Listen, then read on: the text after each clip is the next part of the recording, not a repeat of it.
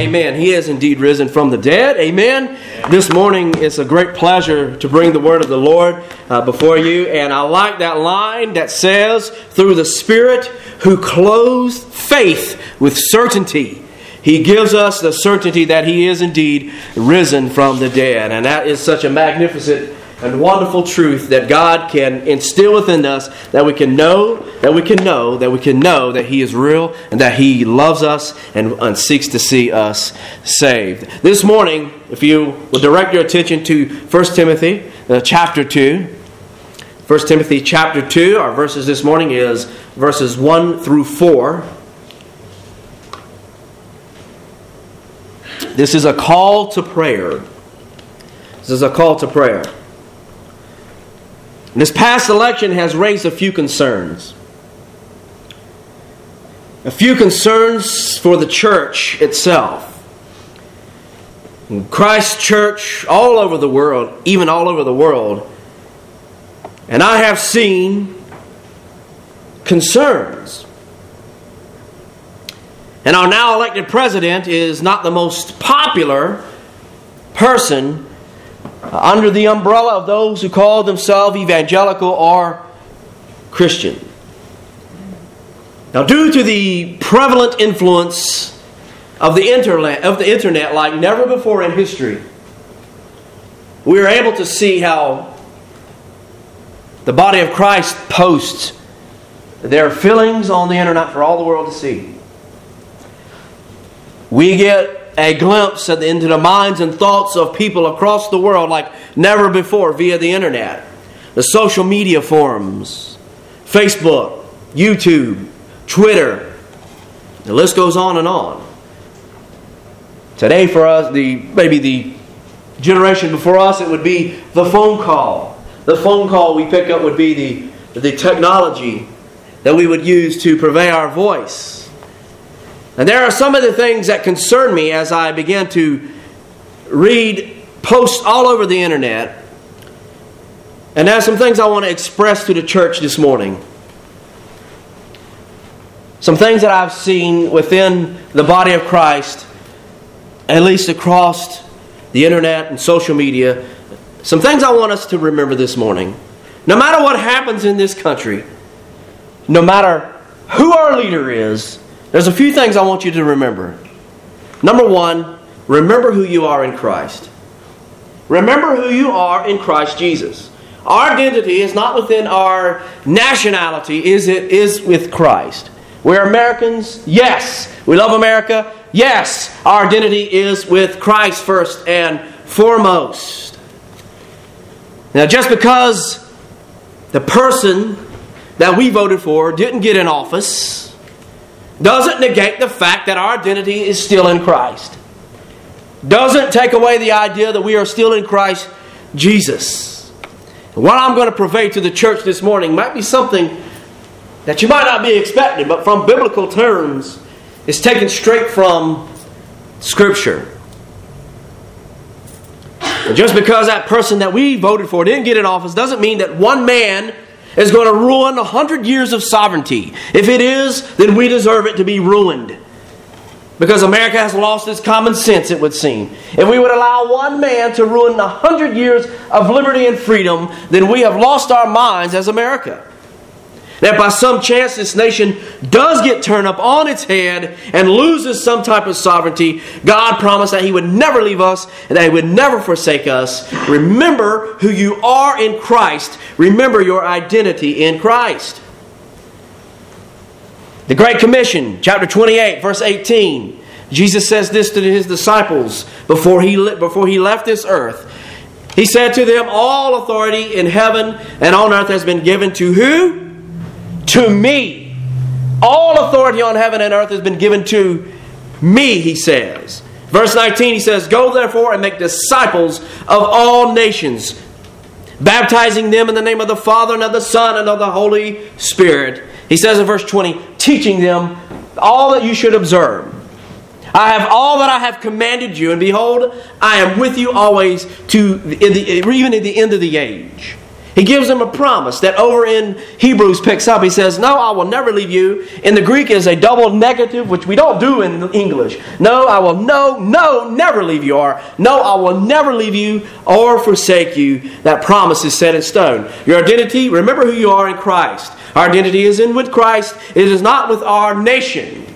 Do not let the way of the world scare you into unbelief. Just because we might see circumstances going toward another way, don't let the way of the world scare you in disbelief. Hold your identity with Christ. And what I mean by disbelief is distrust. We have it easy compared to the first century church. We have it comparatively easy. When they, at all intents and purposes, have said that Jesus had left us here to fend for ourselves, and yet we see by persecution, God grew the church. By the scattering, God grew the church. Now, as we would say, do not let the way of the world scare you into disbelief. Your circumstances somehow make you distrust God anymore. No. You either have three people in the world, at least who are Christ followers. You either have the one who, who, who abandons God altogether, does not trust God altogether. You have two the person who might sit on the fence, and you have the third type of person who clings to Christ even more, no matter what is going on around them. I want to be that third person. I want to be that third person that clings to Christ no matter what happens in the world. If for some reason somebody would come in and kick the door back, right, right in on us and say, You recant, I will stand, hopefully by God's grace, resolute because He has gave me the boldness to do so. In these trying times, if I was to say to you, Trust in the Lord, trust in the Lord, how easy is that to say? Uh, let's try saying it. Trust in the Lord. Isn't it fairly easy to say that, right? But where the rubber meets the road, it's not so easy to uphold unless you have been given God given faith. It's a bit harder to cling when there's pressing times. It's a bit harder to, when it seems that our economy is on a slippery, uh, slippery slope and we are soon following it. It's harder to cling to trust in the Lord.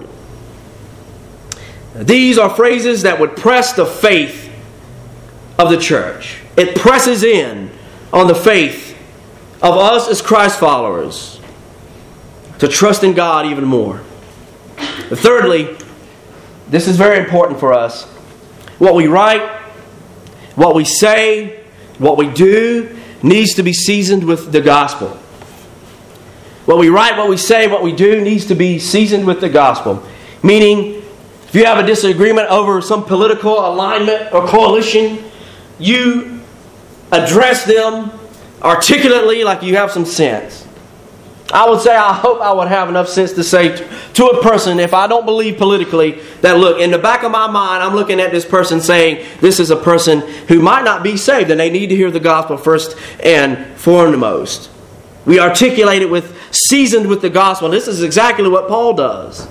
Is exactly what Paul, express yourself and your beliefs, but do so with the intentions of sharing Christ. This isn't to win somebody over to your way of thinking.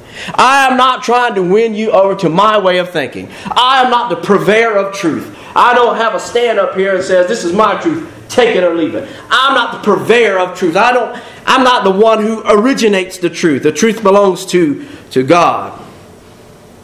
Always, here's a very important but from this point here. Because the way we talk, the way we speak, the way we write, even about those in office we might not be lined up with. We might not agree with everything. I don't agree with everything. But always leave the door open to share the good news. That's the point. Always leave the door open to share the good news. This is the idea that Paul is writing at the very beginning of this. This is what is ingrained within the text here, starting with chapter 2. Pray for all people, he would say. And what I would also say would be a man or a woman that is known by their character to be an actual representative of Christ, not a potential. What I mean is just don't be lip service. Just don't perform lip service. What, say what you mean, mean what you say, and stand for Christ. You're going to stand for Christ, be, be on fire for Him. We, we, there is no room for middle ground these days. There is no room to be a cultural Christian. We, we need to stand for something. We need to stand for Christ.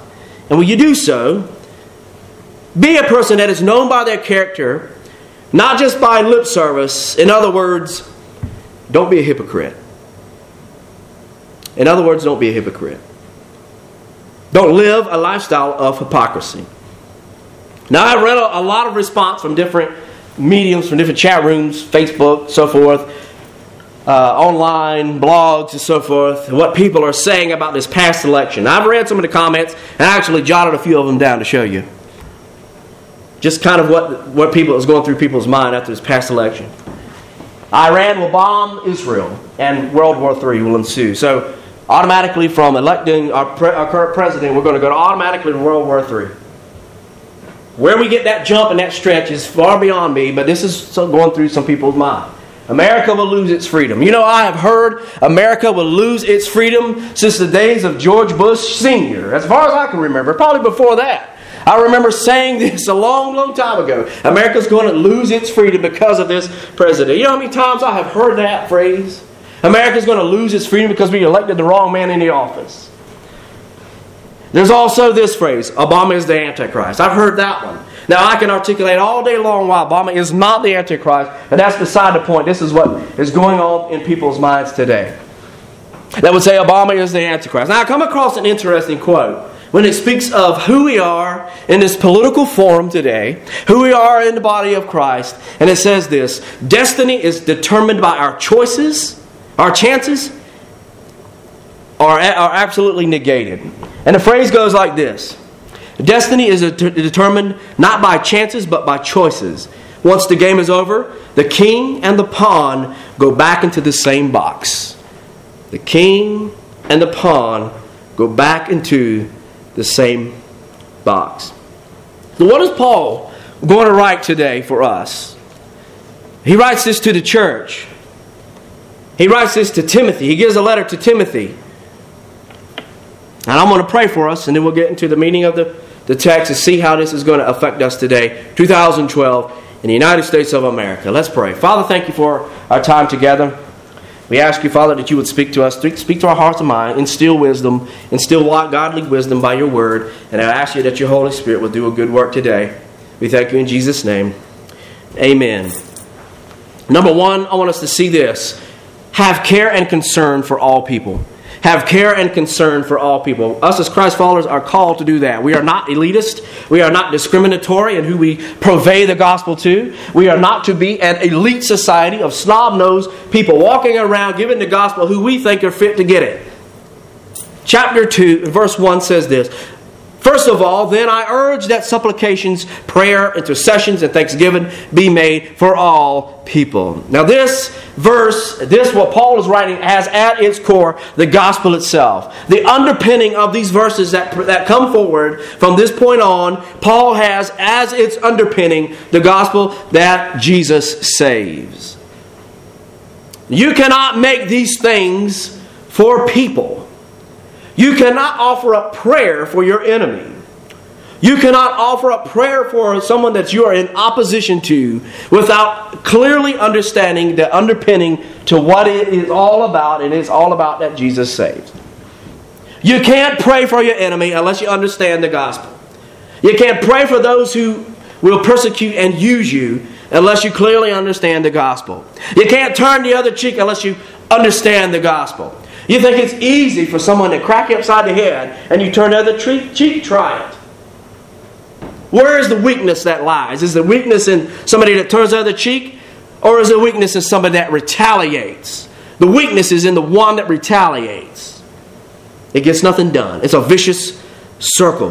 what I'm saying is this you cannot make these things for people unless you have a correct understanding that Jesus saves. It changes your perspective of how you look at people. It changes the way you talk with people. It changes the way you fashion the way, it just changes the way you act around people. You begin to talk to people and you, you begin to ask this question Does he know Christ? You begin to ask this question What do I do to purvey the truth of Christ to this person? Do I beat him over the head with it? Or do I actively engage in some type of stepping stone common ground in a way? And Paul is going to say this that there is to be supplication, prayer, intercession, and thanksgiving for all people. So I might say something like this petition, a prayer, an honest prayer, a request for our leaders. He's going to go to our leaders and our kings. A supplication, a prayer. He might say intercession. This is the verb that falls within. It says that you are in a conversely uh, conversation with a person with familiarity, and you are lining them, yourself up with them, looking for number one, a relationship. You are gaining relationship with the person you're praying for. So not only are you praying, but you're seeking an intercession or a supplication. And prayer in this case would be a one that is offered up in prayer, an earnest prayer, a heartfelt prayer. You're pouring your heart out before God, saying, Lord, do something with this nation. You're praying, Lord, do something with our leaders. You're praying in earnestness, Lord, please, worshiping God at the same time you're praying for your leaders. That is not something that is new to the text, I might add. And then we have Thanksgiving, where we get our word Eucharist from. We get the, our Lord's Supper, Thanksgiving, Eucharist. You see in the middle of there, charis, which would be what? Grace or gratitude. A gratitude in actually being grateful to God for all people, which is an act of worship. Thank you for our president, for whatever reason it may be. Whatever goodness you can find, Lord, whatever you can do, we, we, we pray and we trust that you would do so. Paul ends this, he says, for all people. For all people. This is not selective language. This is not discriminatory language. This is not elitism language. This is a language that looks to what Jesus says that for whosoever will will call upon the name of the Lord shall be saved. This is not language that says we are to be selective. We can't look at a person and say, he's too far gone. We can't look at our president or any leader or anyone in the church and say, they're too far gone, there's no reason to pray for them. He won't, he's not going to save them. Quite, quite honestly, we don't know what God is going to do. And it's the type of person that is that we look at and says there's no help in him is the exact same one that God will go after. he went after me. I'm a, testif- I'm a testament to that. The same one what we would say has no, has no hope is the same one that God will save and give glory to himself. John Gill once wrote on this very idea here. He said, as far as prayer, supplication, and intercession, he writes this Not only for the saints, but for all the churches of Christ and ministers of the gospel. He goes on not only for the near relations and friends according to the flesh, but for all inhabitants of the country and the city from which men dwell. Not only are all these things offered up for those folks, but also according to not only uh, to peace and prosperity, of which are to be prayed for. Yea, for enemies. Pray for your enemies. That's not a new thought. That's in the scripture. Pray for your enemies. And such as reproach, persecute those Pray for those who despitefully use you. Pray for those who despitefully use the saints. Even for all sorts of men Jews, Gentile, rich, poor, high, low, bond and free, good men and bad men. Paul, for good reason here, exhorts the church to pray and be, and be thankful for all people. So you might ask your question why? Why would I pray for a leader who, has, who is going to put America down into the ditches? Uh, how much of an oxymoron would it be to not pray for that leader? So I'm not praying for him anymore. I just let America go on a slippery slope, slippery slope, and not bring people in his life that could actually change his mind. Lord, bring people in his path. They can actually get him on, uh, on track. I'm not saying that our president is off track. I'm not saying, but we, what, what Paul is saying, at least from what is in the minds of people around the world, is that our president is going to run the nation into the dirt. Whether he is or not is beside the point. We're called to do a certain thing. For the sake of the gospel, if you want people to take your message seriously, to be authentic, if you want people to take your message seriously, be open to at least listen. If you want people to take your message seriously, show them the love of Christ and not the disdain of the world.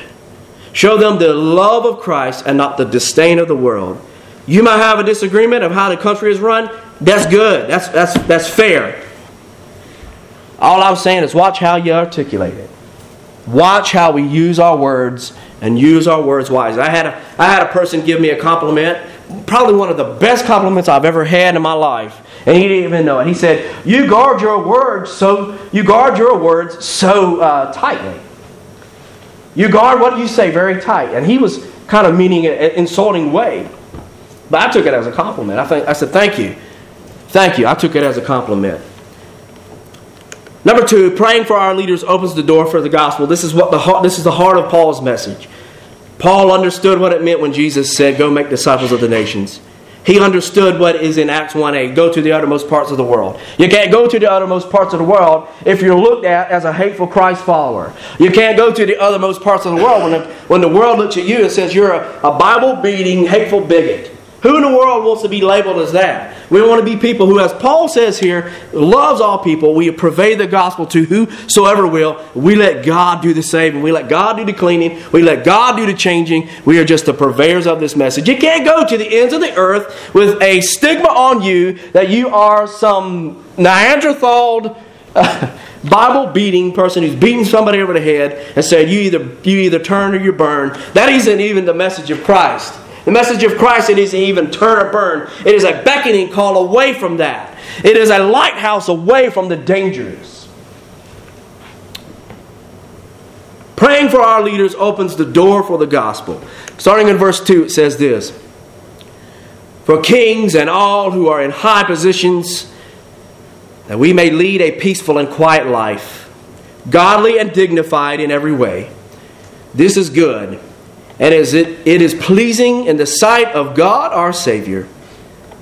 Verse 2 Paul is instructing Timothy to pray for his leaders and those that are over him. Now, this would have included Nero at the time, who was known for setting the city on fire and blaming the Christians. And he would say, See, it is because we left the old way of Rome behind and followed Christianity that the city is now burning. When he had, in fact, done it himself. Nero was known for persecuting. He would sew a Christ follower up in a, in a sack and send him out in the wilderness and set the wild beast on them. He was also known to cover the Christ follower in wax and put him in his garden and burn and light the way.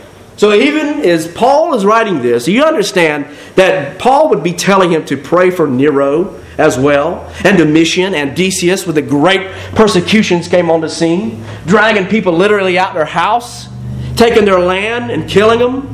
And Paul would be saying, Pray for this. This is the kind of prayer that makes the world scratch their head and say, Why in the world are they praying for them? Why in the world are they doing good for them? They don't deserve it. Why in the world? This isn't the idea of the Superman, this is the idea of the God man in Jesus Christ. This is what Jesus compels us to do, and there's strength and power in that. There's strength and power in that testimony. That's not weak, that's power. Paul's intentions are for the disciples of Christ to exhibit the gospel even among the pagans. Those who believe in other gods and have all these other gods on the shelf, we are to be distinct, we are to be different, but we are to be a we are to be a people with integrity. That when we speak, people will listen so their lives could be free from turmoil. He says, so we can have a peaceful and quiet life. And although later on they will not have a peaceful life, because a great persecution is coming upon them. Uh, the city of Jerusalem is going to be sacked in 70 AD, and the temple is going to be laid to the ground. But Paul would still say, You pray for those, those leaders. Matter of fact, King Agrippa II said to Paul, You have almost convinced me to be a Christian. And he was a pagan, what we would call pagan. He would say, You almost convinced me. So Paul had a good repertoire, I guess. You can have a good uh, testimony even amongst the pagan nations. And this is what Paul would say is that at the heart of this is the good is the good news. We want to live peaceful life because we want to share the good news. You want to see what the heart of Paul is? You look at his missionary journeys, at least four. He had a heart for missions. He had a heart for the nations. He had a heart to tell people about the sheer fact that Jesus is in the saving business, that Jesus seeks to save. And that's what was on Paul's lips the whole time. That was undergird, undergirded the pray for all people. He wanted to see people know Jesus. No matter what they looked like, no matter how they dealt in life, this is what Paul was conveying. Paul is, he's covering the whole spectrum of authorities here. He's covering them all. Now, Timothy is not to pray for, just to pray for his leaders just because it is a good thing to do. He isn't to pray for his leaders just because it's, you know, just pray for them at some whim because it seems to be good. There is reasoning behind it. Paul was a missionary at heart. This is what he did. The gospel is his catalyst. The good news that Christ rose again from the dead is his catalyst the foundation and cornerstone that Paul writes in second and First Corinthians 15 is the resurrection of the Lord Jesus Christ is his catalyst for his gospel. The one thing that can perpetually change the heart of a government, the thing that can perpetually change the heart of a government, is Jesus Christ. Again, I want us to see this. If you want to change the heart of the government, if you want to change the heart of a kingdom, or any established government at all, you change the heart of the people. And the only reality that has lasting and perpetual effects is the gospel of our Lord Jesus Christ. You want to change the nations? You change the heart of the people. And the only way to do that is pervade the gospel to the world. Imagine if we had, imagine this, if we had ingrained in our vocabulary, if we had innately within us in our vocabulary, the notions of biblical truth to pray continually for our leaders and those in office it would bypass a lot of the negativity that we seem to find. Those governing, pray for those governing our country and our county, even, and for the man on the street. Imagine what we could express for the kingdom with that mentality that is always ingrained within us to pray for those in leadership. When's the last time you prayed for our nation? When's the last time you prayed for our president? When's the last time you prayed for those leaders around the world that they would make good and godly choices? The last 10 days, last five days, I know last Wednesday at least, we prayed here. But think about that. When's the last time you prayed for our leadership in this world? Instead of bashing our leaders and our dignitaries, friends, we pray for them. Love on them the best that we can and be thankful for them, whatever we can be thankful for them about. Whatever goodness we can be found in it, we thank God for them. Back home, I had a, a pastor mentor. He used to tell him a story about his father, and his father uh, always found the good in people. He could look at a man on death row and say, you know, well, this man on death row, he, he was a serial killer, and his father would say, well, you know what? At least he has a good pair of shoes. Look at those shoes, them nice shoes. He always had something good to say about somebody. And I think that is at the core of being seasoned with the gospel. Not just have something good to say about somebody, but use the goodness to say about people so a springboard into a good gospel centered conversation. You might say this I will never pray for our president. I will never pray for that man in office. Or he isn't my president, I didn't vote for him. But remember this without the grace of God, we would never, we would have never come to Christ. Without the grace of, the God, uh, grace of God on us, we would be probably in the same liberal mindset. We would be in the mindset of anyone else in the world who has disdain for the authority and the authenticity of the Scriptures. We would, for the grace of God, if God had not shed good faith and given us the measure of faith in our life, we would have been lost. I say we need to pray for our leaders. And this is what Paul is saying. And by the grace of God, you live in a nation, I live in a nation where men, women still have the right to vote and express their opinion. In a multitude of forums and a multitude of opportunities. This is what Paul is saying. We have the freedom to express ourselves. And what I am saying for us this morning, express yourself. Get in the forum, get in the public square, but do so with articulation do so like we love Jesus. Do so like we love our neighbor as ourselves. And to get in the world system today and talk with people, you're going you're going to talk about politics. But do so expressing ourselves that we want to see people saved, even our, even our leaders. These are, as Paul would say, these multiplicity of forums and, and, and ways to express yourself Paul would say these are modern, these are just avenues for the gospel. These are just avenues for the good news to go forward. These are just avenues today that express that Jesus saves. What does he say for them? He saves from the, the final lasting effects of sin that would eternally separate you from God. And Paul would say these are the avenues that we use today Show those around you that you really know truth. It's not arrogant because it's not a truth that generates from me. It's not arrogant to say that I know truth because it is God that pervades the truth and not me. I'm not the holder or handler of truth. It comes from God. I'm saying I am totally contingent on the self revelator to give me truth. I'm totally reliant on Him to give me the truth. And not that you simply believe in Jesus, we don't just simply believe, but that we trust and that we submit. But that you know that Christ's death and his resurrection was sufficient for all. This is the truth you know. This is the truth that Paul is conveying to Timothy. You need to watch what you say, watch what you do, pray for your leaders so you can tell them about this resurrected Lord that we serve. In his autobiography entitled Just As I Am, Billy Graham tells of a conversation he had uh, with, uh, with JFK. Tell us the story he had with John F. Kennedy.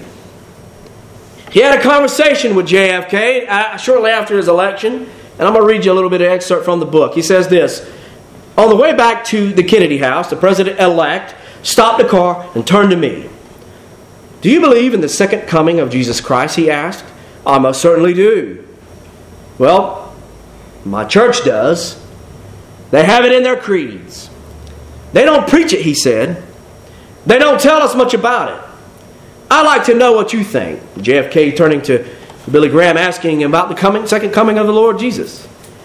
I examined what the Bible said about Christ coming in the first time, dying on the cross, rising from the dead, and then promising that he would come back again. Only then, I said, are we going to have a permanent world peace. We aren't promised world peace. We won't be peace until the Prince of Peace comes. Billy Graham goes on to write, very interesting, he said, looking away. We'll have to talk more about it someday. And he drove off. Now, several, several, years later had passed by, 1963, a national prayer breakfast was going on in the White House, and again, Billy Graham and JFK met up again in 1963. And Billy Graham says, I had the flu, Graham remembers, after I gave my short talk, and he gave his. We walked out of the hotel, and he got in his car, and was always our custom, at the curb, he turned to me and he said, Billy, could you ride back to the White House with me? Now, Billy, having the flu, said, I'd like to see you for a minute, Mr. President, but I've got the flu. Now I'm only weak, and I want to give you. I don't want to give you this flu. I don't want to give you this thing. He says, "Could we wait and talk some other time?" And it was a snowy and cold day, and I was freezing, and I stood there with my overcoat on. He said, Of course, JFK said very graciously. Now, what do you think happened between that time period where he put off talking with, with the president? What do you think happened between that time period? The two would never meet again. Later that year, Kennedy was shot dead, and Graham comments, he says this. He, his hesitation at that car door to get in with, with President Kennedy, his hesitation at that car door, and his request still haunt me, he says. Billy Graham just turned 95. Imagine if he still is holding on to these ideas. They still haunt me, he said. What was on his mind? Should I have gone with him? It is and is was an in recoverable moment. He couldn't go back, go back in time and get that time back. What did Billy explain to us and what did Billy show to us? That he had a little bit of, of, of respect with the presidents of the United States because he was seasoned with the gospel. Because Billy Graham knew how to uh, evangelize. He knew that he, he looked at everyone in the same lens that they need saving. Always have on your mind who needs to hear about Christ today? Always be intentional about sharing your faith with the world. Better even yet than that, ask this question who needs to see Jesus today? And what I mean by that is do they see Jesus through you? The way you talk, the way you speak, the way you act. Do they see Jesus working through you? The last point I'm going to make, and I'm going to close on this who desires all people to be saved and to come to the truth and to the knowledge of the truth. This is what it's all about. God seeks, he's a very he's a he's a God of salvation. He seeks to save. The problem is we have put up our blinders and our walls and we have blocked him out. Let's pray.